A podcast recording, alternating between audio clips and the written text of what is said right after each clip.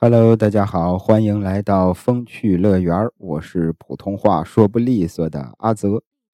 这个其实说普通话，我觉得我现在这个普通话应该是有进步了吧？应该是比之前进步不少。因为这个有时候闲的没事啊，晚上睡不着觉，我也会听一些自己之前的节目。哎，我听过好多，包括这个之前的《撞鬼实录》，很早期的一些节目。或者是这个三国啊，那会儿也讲过三国，暗黑三国，呃，包括再往前倒，讲过外星人，讲过电影，就是那会儿的节目。阿泽现在听真的是，这个 山东的口音好重啊，听得我自己都起鸡皮疙瘩。然后再听最近这些这些节目，很近期的这些节目一对比之下，我觉得我这个普通话是有进步的。那好了，这个 言归正传，呃，今天讲一起案件，很特别的一起案件啊，准确的说，也是一个未解之谜。呃，前两天阿泽上班摸鱼，闲的没事儿，看了一篇文章，如果我没记错的话，应该是在陕西法制网啊。如果没记错的话，当然也有可能记错了，在这个网上看到这篇文章。准确的说，它是一篇办案日记。办案日记呀，各位看得我相当的震撼。哎呀，里边罗列了各种真实的数据，还有一些从未公开过的重要案情。如果说这篇文章是真实的，里边写的事儿、发生的事儿都是真实的，不是说有人这个瞎编的，或者有人改编的。如果是真的的话，那很多谜案的传闻都是假的，那真相是什么呢？各位相信我，真相往往更残酷。那这篇文章的主角呀，里边记录的这个法医呀，名叫老邓，邓邓超的那个邓，老邓，老邓就说了，说很多案子呀都有不能说的秘密。那身为法医，看多了那样的事儿，实在是良心不安了。啊，自己也没有把这个真相公布的勇气和能力，就只好写下一些文字。但愿有一天那些悬案能够大白于天下。那接下来老邓讲了一个什么事儿呢？是一起罗布泊干尸案。这个案子呀，有太多的诡异传闻了，可是没有一个传闻是真正的接近真相的。之前咱们这个播客阿泽也聊过一期，叫彭加木罗布泊失踪案。我相信大家伙好多朋友应该也都听过啊，毕竟那期节目播放量还挺高的，快破十万了啊。这期没听过的朋友啊，可以回去听一下。那期节目真的是阿泽力所能及的，把这件事儿能讲多细致就讲多细致了。大言不惭的说，放眼整个荔枝，我觉得这件事儿没有人能比我聊的再细了。那咱接下来要聊的这起干尸案，跟彭加木的那起案件有没有什么关系呢？这篇文章里啊，人家是法医呀，老邓啊也是用这个法医的专业以及他一个法医的视角来记录了这件事儿。那至于跟彭加木那件事儿有没有什么关系？啊，至于或者说这个干尸是不是彭加木，各位接着往下听，很快就能得到答案了。那这事儿发生在哪一天呢？二零零六年的四月十六日，这天老邓永远无法忘记。记得那天呀，老邓接了一个有关部门的电话，当场老爷子就吃惊了。咱这儿管老邓叫老爷子，绝对不为过啊，因为老邓。已经是早就退休了，好多年前就退休了。但是当时零六年四月十六日接电话，这会儿还没退休呢。老邓接着电话一听，心里边咯噔一下，心说一条轰动全国的新闻就要出现了。究竟是什么新闻呢？啊，为什么老邓心里边会咯噔一下呢？这么说吧，两千零五年的四月十一日。在敦煌市的七里镇，有那么一支沙漠考察队，在这个库姆塔格沙漠西北部发现了两具干尸。那根据人员的初步鉴定，大家伙怀疑其中一具这个干尸啊，就是某位神秘失踪的科学家。可是由于技术原因，当时他们没能完成 DNA 的身份鉴定。之后呢，两具干尸就被送往了甘肃省敦煌博物馆。可他们对外声称只发现了一具干尸，这是为什么呢？明明发现了两具，为什么对外宣称只发现了一具呢？其实啊，这与什么这个阴谋论没什么关系啊。哎，咱们国家还是比较值得信赖的。只不过当发现这个干尸那会儿，有人就把消息传出去了，于是人们就开始猜测：哎，那会不会是多年前失踪的科学家呀？可要知道，那位科学家与一些这个科学技术有关。啊，也是涉及到一些保密性吧，以及很多不确定的因素。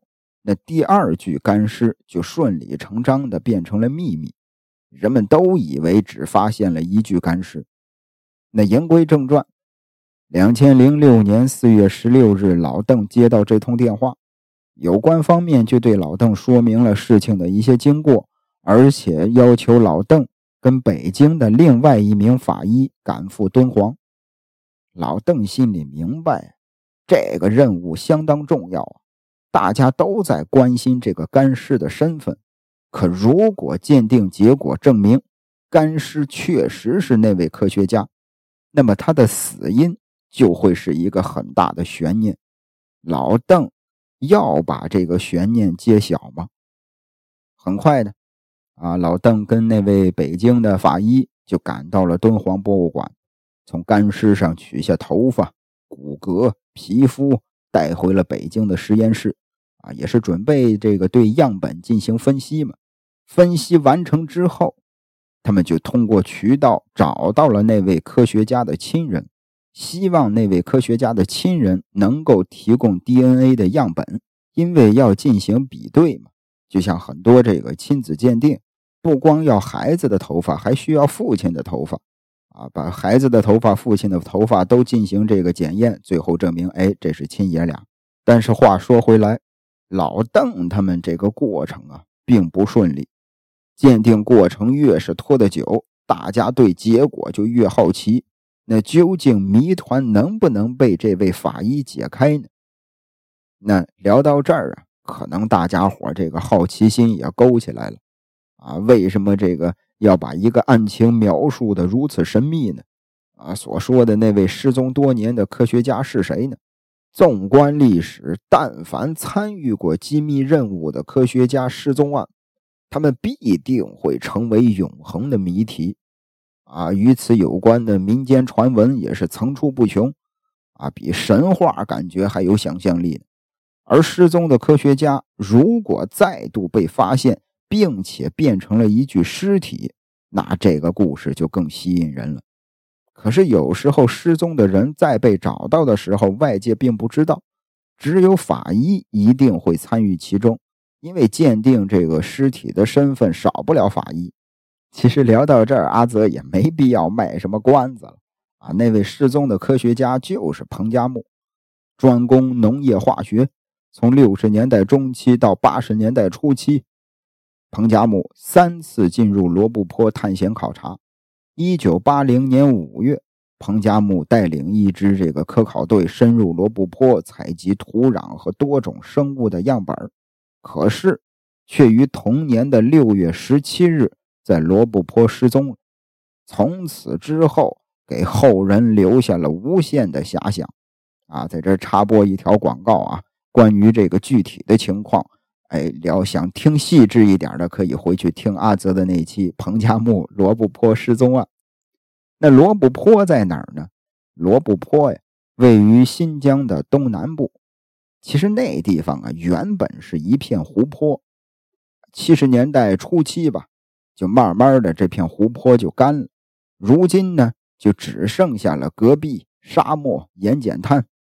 罗布泊呀，曾经是原子弹的实验基地。哎，专门是实验原子弹的这么一个地方。六十年代中期，彭加木就曾经主动请缨，说要进入罗布泊，哎，去寻找这个研制核武器所需要的重水。不过呀，我们要说的这个故事啊，是与第三次科考有关。那前两次就一笔带过好了啊，因为之前那期节目里边也都仔细聊过了。那彭加木的第三次科考，源于一九七九年，中日合拍了一个这个纪录片吧，算是叫《丝绸之路》。那其中有一部分要拍摄罗布泊，当时由于这个罗布泊涉及了很多的军事机密。所以便由这个中方中央电视台担任了这个拍摄工作、拍摄的任务。但是刚开拍之前，需要中国的科学家们先去探一下路。那彭加木就是其中一员。那等到考察结束之后，彭加木心里就琢磨呀，就想啊，想这个外国的这些老外的探险家写了很多关于罗布泊的书啊，那中国人。啊，在咱们中国自己的地方，很少有人深入过。于是，彭加木后来就把这个想法报告给了中国科学院新疆分院，分院呢又报到了中科院，中科院又协调军队，终于在一九八零年，一份正式的文件批准了这个计划。大家可能会觉得有点奇怪啊，这个想进罗布泊，为什么要报批呢？就像这个昨天吧，在咱们这个听友群里，有朋友发了一个截图，是一个新闻，说是有这么三个人自己开着车自驾游进入了罗布泊深处了，反正最后也是遇险了。呃，好像是呃四个人吧，一共是四个人，呃死了三个，有一个失踪了。那你像现在想开车进去，自己开车就进去了，为什么那会儿要报批呢？咱前边说到了罗布泊当时涉及军事机密，如果没有得到军队的特殊通行证，任何人在那会儿是不能进的。一九八零年五月二日，科考队从乌鲁木齐出发，直奔新疆军区马兰基地。科考队几乎所有的东西都在马兰基地准备的，军队专用的午餐肉罐头，啊，这个榨菜。大米、挂面、面粉等等，啊，全部都从部队上买。没有部队的帮助，科考队无法在罗布泊里边活动。那马兰基地呢，还为科考队配备了一部电台。啊，这部电台由四个战士负责，在一个代号为七二零的地方，放下三名战士，建立一个电报转接点。另一名名叫马大山的战士。则背着发报设备跟随着科考队。然而啊，进入罗布泊一个多月之后，彭加木留下了一张“我去找水”的纸条，之后就失踪了。啊，这个也在咱们那期节目里边也都详细的聊到过啊。当时军方也是啊，派了飞机、汽车，数千人的开始地毯式的搜索，可是一直都没能找到彭加木。那在这几十年当中，许多的传言就开始出现了。有人说这个老彭被外星人接走了，有人说这个彭加木同志叛逃到了苏联，有人说这跟某项秘密的工程有关，有人说这是双鱼玉佩如何如何，说是跟什么复制技术有关。总而言之吧，彭加木人间蒸发了。可是事实真是如此吗？咱们大家伙我相信呀，对感兴趣的朋友啊，对那些传说并不陌生。哎，也曾经好奇真相究竟是怎样的。直到啊，这个老邓发现了这具干尸，老邓也好奇呀，人都是有好奇心的。何况老邓他本身就是干法医的，他采集了样本，那深埋的答案。才渐渐的被老邓挖出来了。先说老邓啊，他们是如何鉴定干尸是不是彭加木的呢？要是放到以前，可能这个工作就无法完成。可随着 DNA 鉴定技术的发展，法医已经能够通过 DNA 比对，他得出死者是谁的答案其实很简单。那聊到这儿，什么是 DNA 呢？DNA 啊。有一个这个专业一点的说法，叫脱氧核糖核酸，它主宰了人的一切特征。人所有的遗传信息都储存在 DNA 里头。DNA 呀，这玩意儿存在于人体各个部分的细胞里，亲属之间会有相似性，就是取决于 DNA。可 DNA 跟指纹是一样的，尽管亲属之间的 DNA 相似啊，但是呀，呃，但是呢，也都具有这个独特性。世界上啊，几乎没有两个人拥有一样的 DNA。即使人与人之间的这个 DNA 有百分之九十九点九的相同啊，咱看这个电影、电视剧里边也经常演到啊，这做亲子鉴定啊，爷俩做完了之后一看，相似度百分之九十九点九。即便是这个相似度已经这么高了，但剩下的那零点一，这零点一的差异。其实也是很大的。那组成 DNA 的这个物质啊，叫碱基。零点一的差异意味着有三百万个碱基是独特的。在微观世界里，如此数量的碱基足够区别身份了。那咱再细致的聊一点法医工作当中的东西啊。这个刚才也说了，取了干尸的头发。又采集了干尸的骨骼和皮肤。你像咱们去这个电影里、电视剧里演的做亲子鉴定，偷偷的剪他一撮头发就做了。为什么还要取他的骨骼和皮肤呢？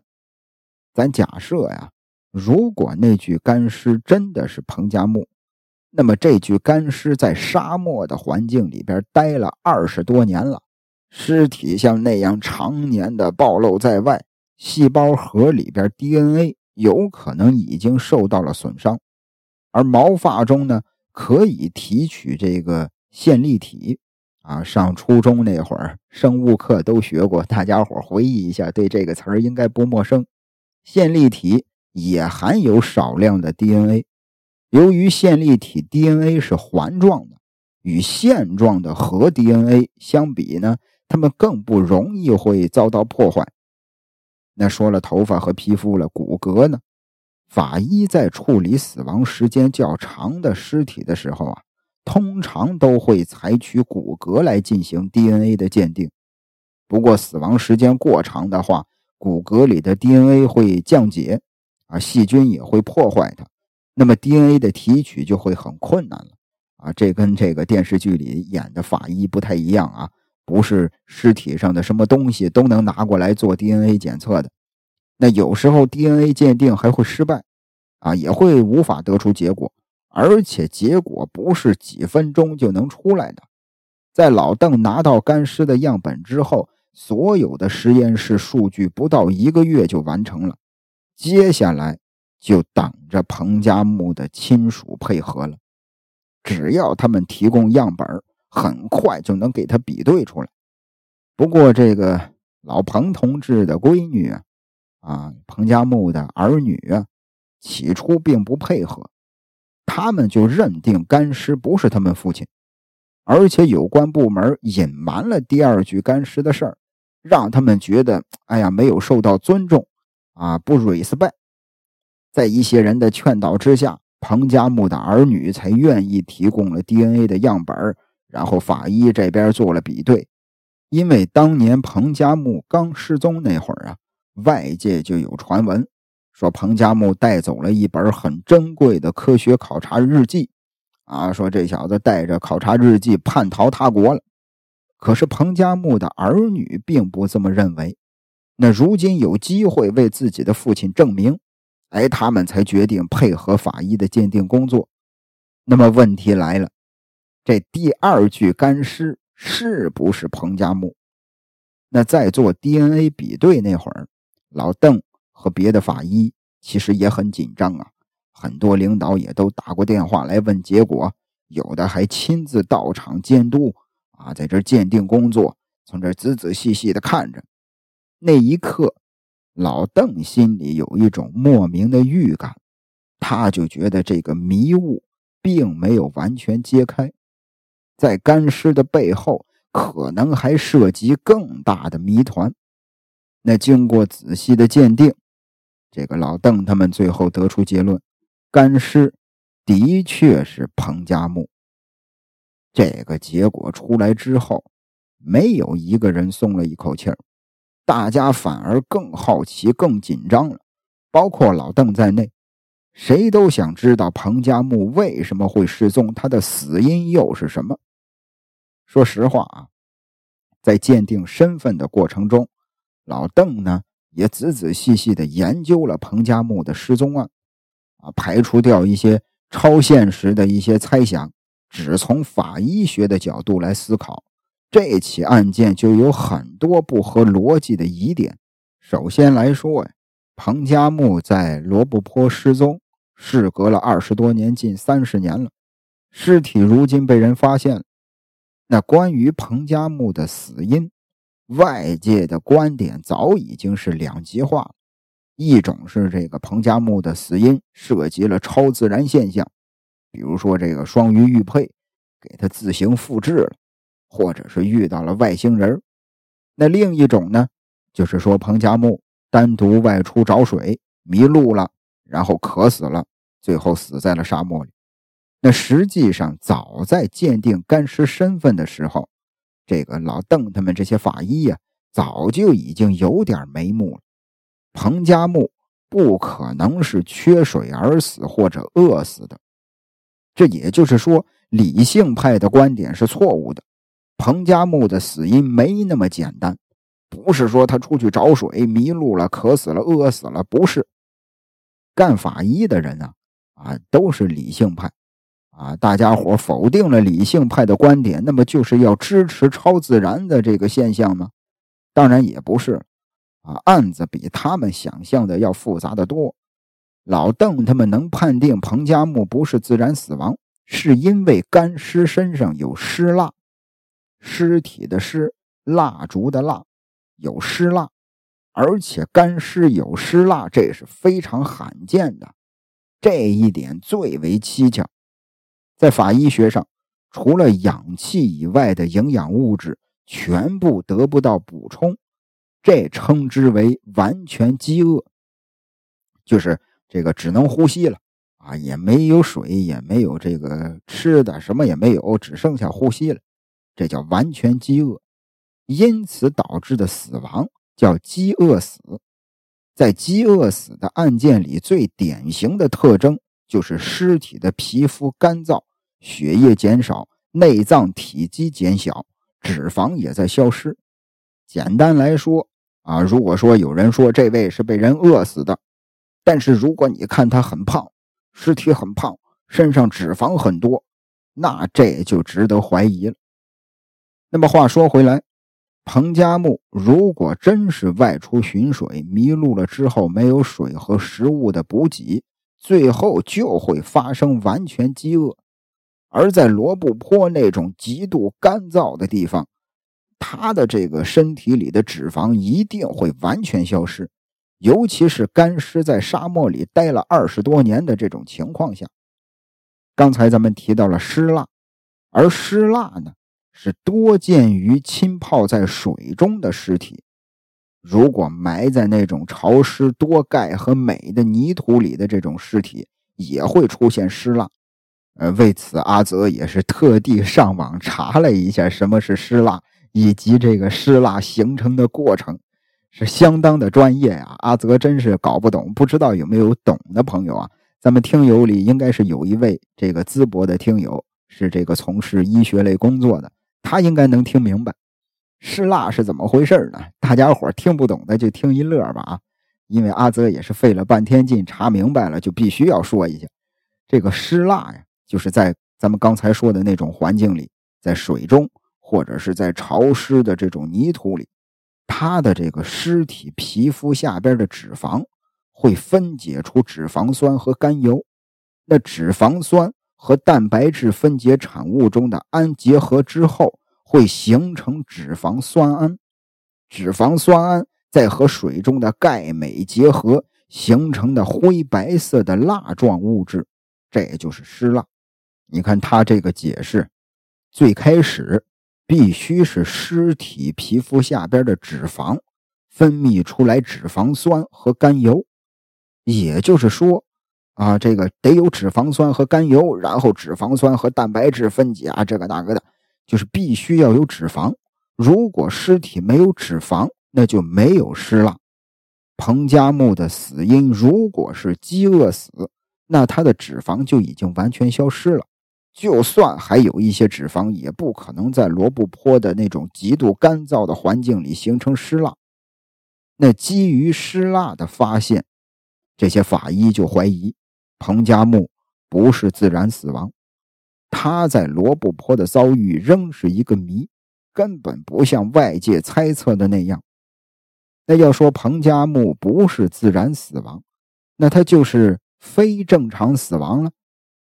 那要说法医呀，人家那都是很谨慎的人，肯定不会妄下结论，因为也有可能是这个尸体被这个流沙掩埋了，啊，提前结束了生命。那这样一来的话，尸体就有脂肪了，尸蜡也能形成了。真相真是如此吗？真的是彭加木？啊，这个在沙漠里边找水呢，突然遇上了流沙了，一下把他给埋了，啊，埋在了流沙里，给他活埋了，死了。死了时候，这个脂尸体里是有脂肪的，其实并不是。怎么呢？在烈风、强光、高温的条件下，就算是被流沙掩埋了，尸体也会迅速的脱水变成干尸。罗布泊、敦煌沙漠这些地方的干尸不止一具啊。古今都有干尸会存在，是气候差异干燥的结果。干尸一般大家伙从网上也能搜到图片啊，也都见过啊。有去博物馆的也都看过这个真实的样子，都是那种干瘪状的，骨瘦如柴呀，皮肤收缩紧贴着骨骼，这是尸体脱水导致的。一般来说。在细菌微生物还没有产生以前，尸体就已经完全脱完全的这个脱水了。就是这个人死了之后，他的身上还没有产生细菌微生物的时候，他的尸体已经脱水了。那细菌微生物也就失去了生存的条件，那干尸就很可能形成。虽然说在干尸上出现尸蜡这种情况很少，啊，少之又少。但也不是没有，而且这个干尸蜡化的这个变化呀，一般是仅见于皮肤及皮下脂肪，因为尸体在蜡化的过程当中，腐败都会仍在进行，啊，局部形成尸蜡之后，尸体的其他组织，尤其是内脏，已经很多都损坏了，所以当时专家就认为。这是因为环境虽然干燥，但是由于尸体一部分已经干化，它的这个水分足以供尸体在另一部分形成尸蜡。关于这个干尸尸蜡的事儿啊，这个在老外那边、国外也报道过好多起。那干尸的形成过程能够有效的保留某些个人特征和这个暴力的作用痕迹啊，比如说一些这个尸体。这个呃，死亡之前，这个人死之前被人打了，啊，这个身上有损伤，死了之后变成干尸了，这些损伤都会这个留下来，因此呢，也具有一定的法医学的意义。那老邓这边也检查过这个整具干尸，干尸身上有很明显的暴力作用痕迹。这就是为什么大家伙判定彭加木是非自然死亡，而不是饥饿死了，啊，或者是意外死亡也不可能。这是让大家很震惊的，就是那些暴力作用痕迹太触目惊心了，是这个很多法医多年的生涯当中都没见过的。那究竟彭加木在罗布泊遇到了什么事儿？干尸身上？有着怎样惊人的暴力作用痕迹呢？是谁犯下的这些罪恶呢？更重要的是，杀人的动机是什么？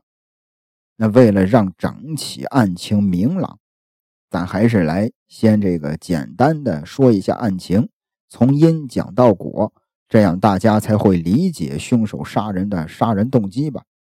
那基本上，法医负责的工作就是只管着这个尸检。凶手是谁？怎么侦破案件跟法医没多大关系。不过这个案子很特别呀，绝对不可能公开的由执法部门侦办，因此这些法医能接触的线索就比较多了。比如说，大家伙也详细的了解了彭加木当年在罗布泊失踪的具体情况。那是一九八零年五月八日，彭加木带领着一支综合科考队进入了新疆罗布泊考察。考察队自北而南。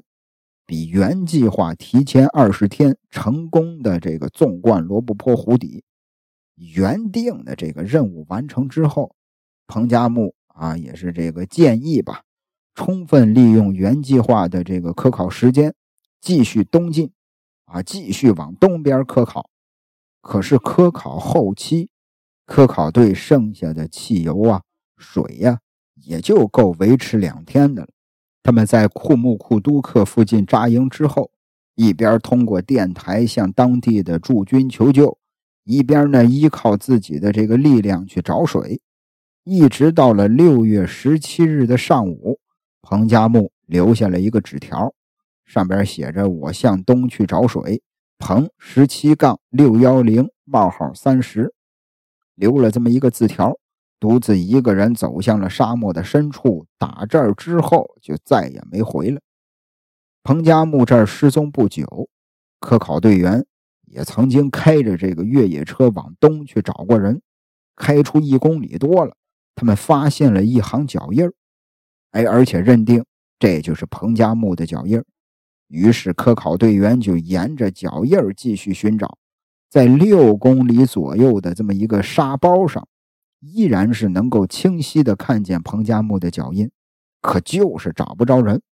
一直到了深夜两点了，科考队员仍然没找到彭加木，于是不得不把他失踪的消息用电报报告给了驻军，而且请驻军立刻转告中国科学院的新疆分院。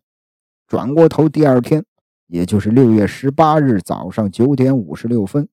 七二零基地的直升机带着二百五十公斤的水就起飞了。这么做，一方面是为了找人，另一方面是为了给这个科考队送补给。当天的中午十二点零五分，直升机在罗布泊以东发现了科考队的这个露营地吧。后来，直升机搜索了将近四十分钟左右，仍然无所发现，又返回了科考队的这个露营地。那第三天，六月十九日，科考队驱车外出找人，在疏勒河故道中发现了一行向东的脚印那经过鉴定，脚印是皮鞋的脚印大小正好跟彭加木的一样。彭加木这个出走找水时，正是穿着一双翻毛皮的鞋。科考队沿着脚印追踪到一个一米多高的土丘。并且找到了被撕成两半的糖纸，这么一张糖纸是米黄色的，啊，上边印着椰子奶糖青岛食品厂，而彭加木呢，就曾经买过这样的糖。接着，科考队在土丘上找到了一个明显的有人坐过的痕迹，就是找到了那么一个屁股印儿，可就是没看见人。脚印儿、糖纸、坐印。是寻找彭加木时发现的关键线索，可此后进行一次又一次的搜索，就再也没有任何线索了。当年发现干尸那会儿，就是他们发现了这具干尸，老邓他们做比对，说这可能是彭加木。就是在想当年老邓他们那个年代，除了彭加木之外，科考队的九个队员仍都在人世。如果算上背着发报设备的战士马大山，那就是十个人还都活着。这个情节呀，让阿泽想到有点像那种侦探小说里写的那种啊，叫什么呃暴雪什么山庄模式，就是在一个小独栋别墅里头啊，大雪封山了，别墅里边有十个人，谁都出不去，突然之间死了一个，那凶手肯定是在这十个人之中。要知道，当年要进入罗布泊，没有军方的特殊通行证的话，啊，没有特殊通行证的话，根本就进不去。过去的这个科考队员呀，都很伟大。说实在的，真的工作环境很艰苦，大家伙呢也不能说瞎猜疑。可是纵观案情，有那么一个疑点很明显，就是脚印和坐印这个彭加木失踪那会儿，军方啊，后来咱在那个彭加木失踪案里边也聊过，军方发动过四次大面积、大规模的天空、地面的这种联合搜索，但是尸体仍然是无影踪，这说明尸体极有可能被风沙掩盖了。在罗布泊，风沙大是很常见的事儿，有时候帐篷直接就会被掀飞了。尸体如果被风沙给掩盖了，彭加木的脚印应该也完全消失了才对。那些轻飘飘的糖纸应该也被吹飞了。毕竟要盖住一个人，周围的风沙就应该很大，那要盖住脚印就更容易了。彭加木失踪后的第二天、第三天了，科考队还能找到脚印这在。长起风沙的罗布泊来说，这不太可能吧？不太现实吧？更可疑的是什么呢？在找人的过程中，只有科考队的人见过脚印当时大家为了找人，谁都没有生疑。可是如果，可是如果啊，在第一次搜索未果的情况下，马上把科考队隔离审查，那么疑点就能被发现了。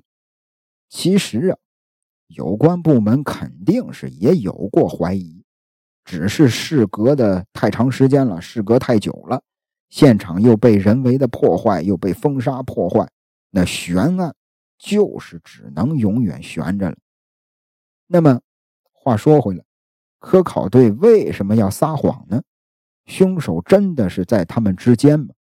咱之前那期节目《彭加木罗布泊失踪案》。啊，仔仔细细的把这个彭加木他们出发之前、出发之后发生的事儿，包括彭加木最后失踪了，聊的是仔仔细细。最后呢，说实在的，也是给出了很多种可能性吧，也没有一个明确的答案。那这一期也算是给那一期做个结尾，做个补充吧。那在这儿，这个法医要说明的是什么呢？干尸身上的这些暴力作用痕迹，也就是说，这个尸体在死之前被人打了。这些暴力作用痕迹是怎样的？干尸的头部有三处钝器伤，四肢上有十一处锐器伤，胸部啊、腹部啊、背部啊，加起来总共有二十七处锐器伤。若非人已经死了，尸体成了干尸，那么凶案的现场一定是极其血腥的。头上被人砸了三下，四肢有十一处刀伤啊，锐器伤嘛，有可能是刀，有可能是其他的那种很锐利的武器。四肢上有十一处，胸上、肚子上、后背上有二十七处，这现场肯定是极其血腥的。那彭加木的伤口，首先可以肯定的是，这不是动物撕咬造成的。如果是动物撕咬造成的，和锐器伤、钝器伤这区别很明显啊，普通老百姓可能都能看出来，更何况人家法医了。而罗布泊环境特殊，唯一有机会作案的人，可能真就是科考队里的某个人。是谁呢？科考队。啊，整个科考队又为何一起撒谎说找到了脚印，找到了座印啊，找到了糖纸？很快的，啊，法医老邓他们上报了这些发现，有关部门很重视啊，也是当年限于某些呃客观条件吧，没能查明真相。那现在有机会，他们就马上安排老邓他们与当年彭加木一起进入罗布泊的那十个人见面。啊，重新的听取案情的陈述。一开始啊，老邓他们这些法医就跟那十个人简短的说了一下干尸的尸检结果以及对案情的一些分析。说完之后，对方一听就慌了。这个过程是完全保密的，气氛非常严肃。科考队的这些队员心理压力很大。那经过长时间的辩解之后，他们知道瞒不住了，这才说出了惊天的真相。根据那十个人的陈述啊，这个老邓他们这些法医得知了彭加木生前患有两种癌症，身体虚弱，而且脾气很坏，啊，为人性格很固执。总而言之，就是跟队员们相处的也不好。那会儿科考队的这个补给已经不够了，彭加木呢执意的坚持要继续深入罗布泊，这是要把大家往死里逼呀，要把大家都带入死亡的境地呀。科考队的队员就认为，啊，意思是你患了绝症了，是吧？你活不下去了，你活不了了，我们还能活呀，我们还有活路呀，我们犯不着跟着你寻死。在当时，科考队就想着啊向军方求救，可彭加木说什么呢？说用直升飞机运水太贵了，啊，直升飞机飞一个小时需要花钱花这个两千多块钱，啊，这是当年的价格啊，当年直升飞机飞一个小时要花当年的两千多块钱，那从附近的驻军基地飞到他们现在露营的这儿。来回要好几个小时啊，运运这一趟水，运这一趟水要花国家上万块钱啊！觉得这个我们能不能自力更生啊？我们能不能就近找水呢？说实在的，罗布泊这鬼地方，比他妈鬼还飘忽不定呢。今天这儿有水井有水，明天可能就干了。那自然而然的，大家伙就按照地图开始搜寻，反正最后也没找到水井。那其中呢，有一个搞水文地质的队员，他就分析说，那一片地方不可能有水。科考队打这儿之后就陷入了绝境，在那样的环境里，人性往往会受到考验，人与人的关系也会变得很微妙。首先，彭加木脾气不好，跟队员经常吵架。他不要命的冒险行为，早就导致了他跟队员们积怨很深了。就在一九八零年六月十六日，彭加木失踪的前一天，科考队在这个露营地西边百米的地方发现了彭加木。当时他全身是血，人已经死了。哎。那聊到这儿，是谁杀的彭加木呢？反正科考队没有一个人承认，尽管他们知道肯定是队伍中的某个人或者是某几个人干的，但是大家都选择了沉默，因为彭加木不同意向军方求救啊，要自行在罗布泊找水，科考队不可能活下去了，而且水跟食物都不够分的了。死他一个人，减少了消耗，能为科考队争取多活一点的时间。事发之后，科考队挣扎了一个晚上，最后决定隐瞒真相，编造一个谎言来欺骗世人。于是他们埋掉了尸体，假说见到了脚印等等。也就是说，为什么只有科考队见过那些脚印儿？事实上，科考队当时也觉得，啊，这个谎言真是太拙劣了，啊，因为这个纸条说往东走，东啊，这是一个大方向啊，他们所到之处居然都能见到脚印儿，这他妈也太巧了。至于纸条呢，确实是彭加木写的，这点在后来公开的新闻当中也都有提及，但也都提到了重要的一点。在确定日期上，彭加木似乎犹豫了一下，最后把十六改成了十七。其实科考队为了拖延时间，为了圆谎，他们把十六改成了十七，是他们改的，并不是彭加木改的。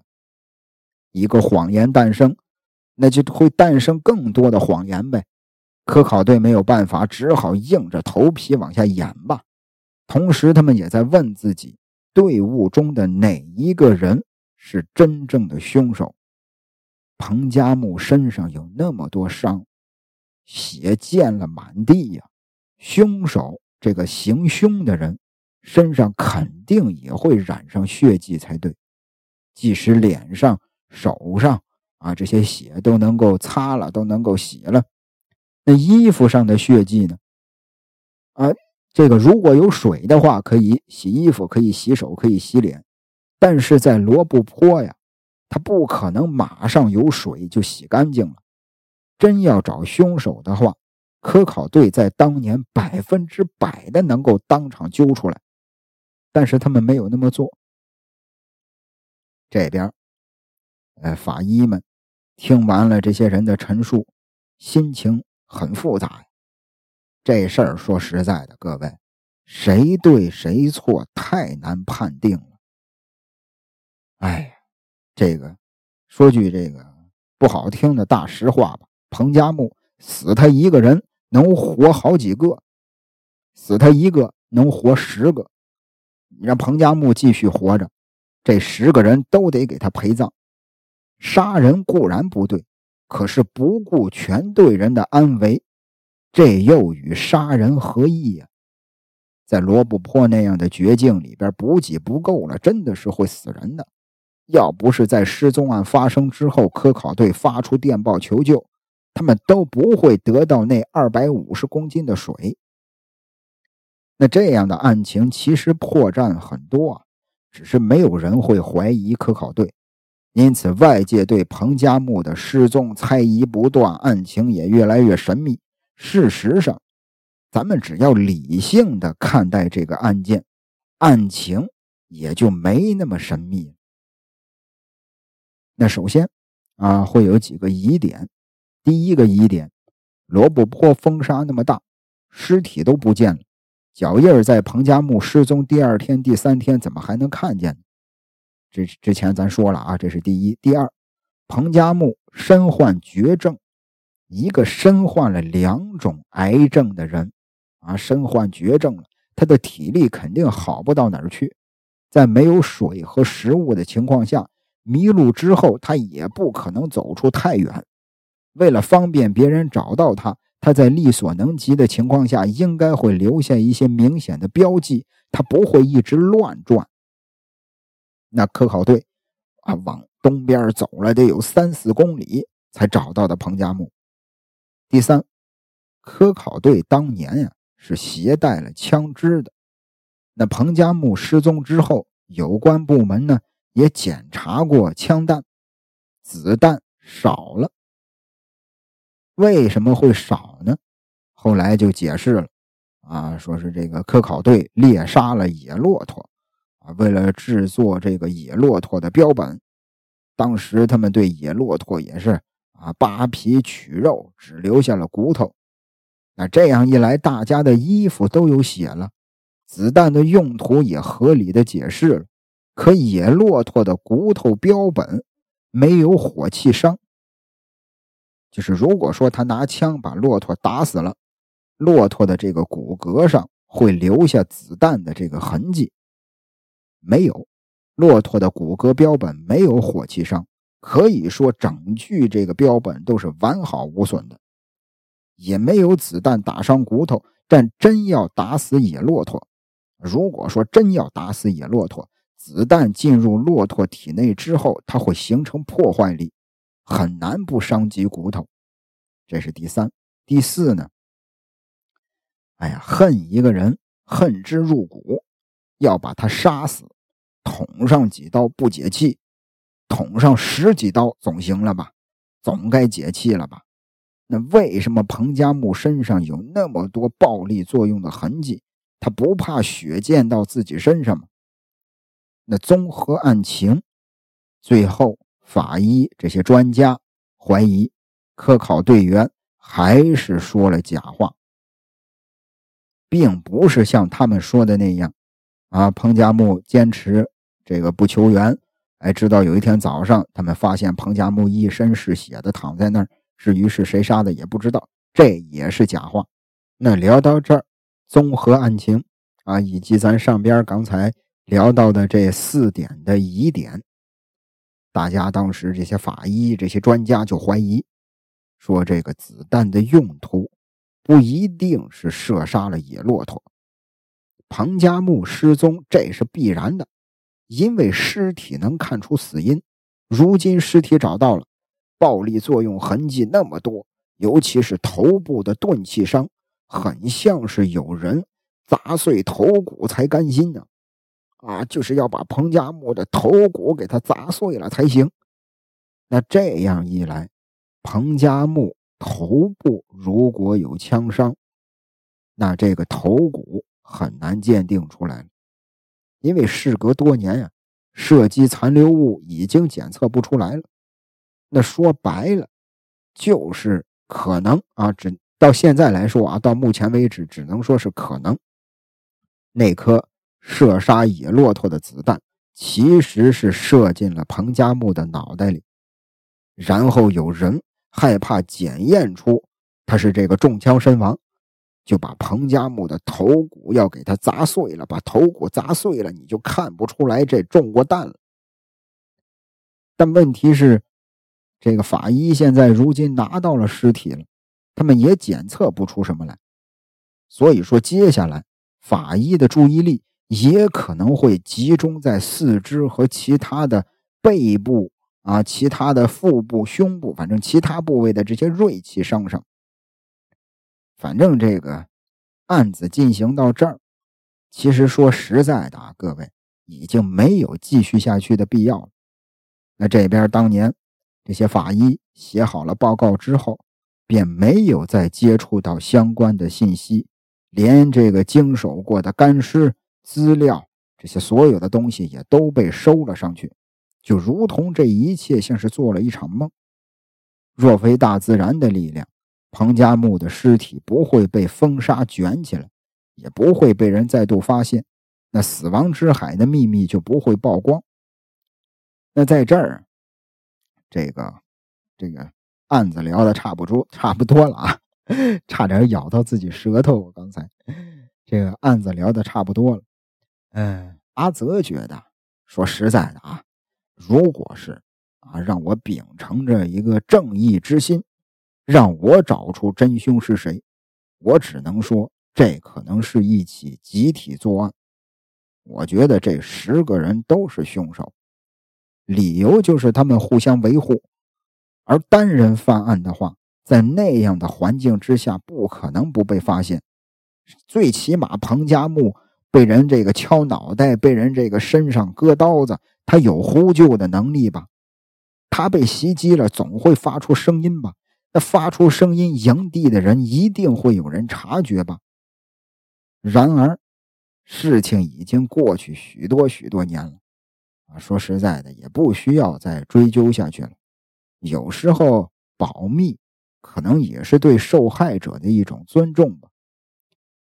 那阿泽。这个，这个前两天啊，看完了这个这个法医日记，看完了这个之后，说实在的，我挺惊讶的。这跟外界的一些猜测不太一样。哎，如果我是当事人，可能也会选择不公开，至少在这几十年里，不要影响了死者的名誉。这起干尸案啊，很像是英国侦探小说女王阿加莎的《东方快车谋杀案》。故事中一样是所有人一起犯案，啊，最后虽然大侦探这个波洛知道了真相，但还是放过了那十二个人，选择了沉默。那不过这个我猜的啊，我猜想这个法医这起案件当中的法医选择沉默。我觉得应该不是为了保护凶手，而是为了保护死者。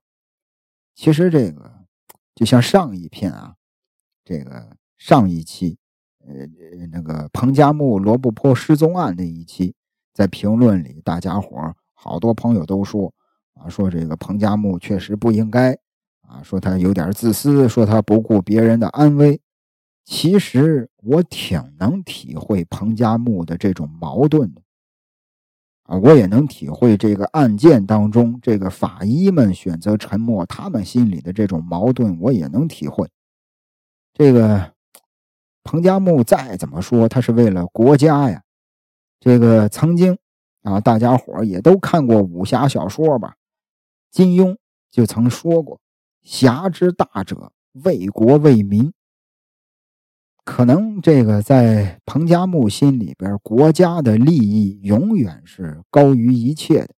刚才也说，我同时我也能理解这些法医啊，调查到最后对这起案件也选择了沉默，因为他们也很矛盾啊。首先来说。因为他们要还死者一个公道，如果说还了死者一个公道，那就会破坏他的名誉。彭加木确实是被这十个人杀了，为什么要杀他呢？因为他一意孤行，啊，因为他这个呃不顾他人的死活安危，肯定会破坏彭加木的名誉。那这样是死者想要的。哎，我想这个案件啊，聊到这儿，就像我刚才说的，真相是什么，可能谁也不会知道。呃，也是想这个给之前聊的那个彭加木罗布泊失踪案那期节目做一个结尾吧，做一个收尾吧。毕竟那期节目聊到最后，聊了很多很多，聊了也聊了很多可能可能性，包括最后双鱼玉佩啊，这个外星人啊，这些也都聊了，也没做个结果。我想这一期节目也算是一个结果吧，以后呢也不会再聊彭加木的事儿。最后呢，希望大家伙能够喜欢阿泽的分享吧，希望这个阿泽的讲述也能够引发大家的一些思考。感谢您的收听，咱们下期再会。我要穿越这片沙漠，找寻真的自我，身边只有一匹骆驼陪我。这片风儿吹过，那片云儿飘过，突然之间出现爱的小河。我踏上沙漠之舟，背上烟斗和沙漏，手里还握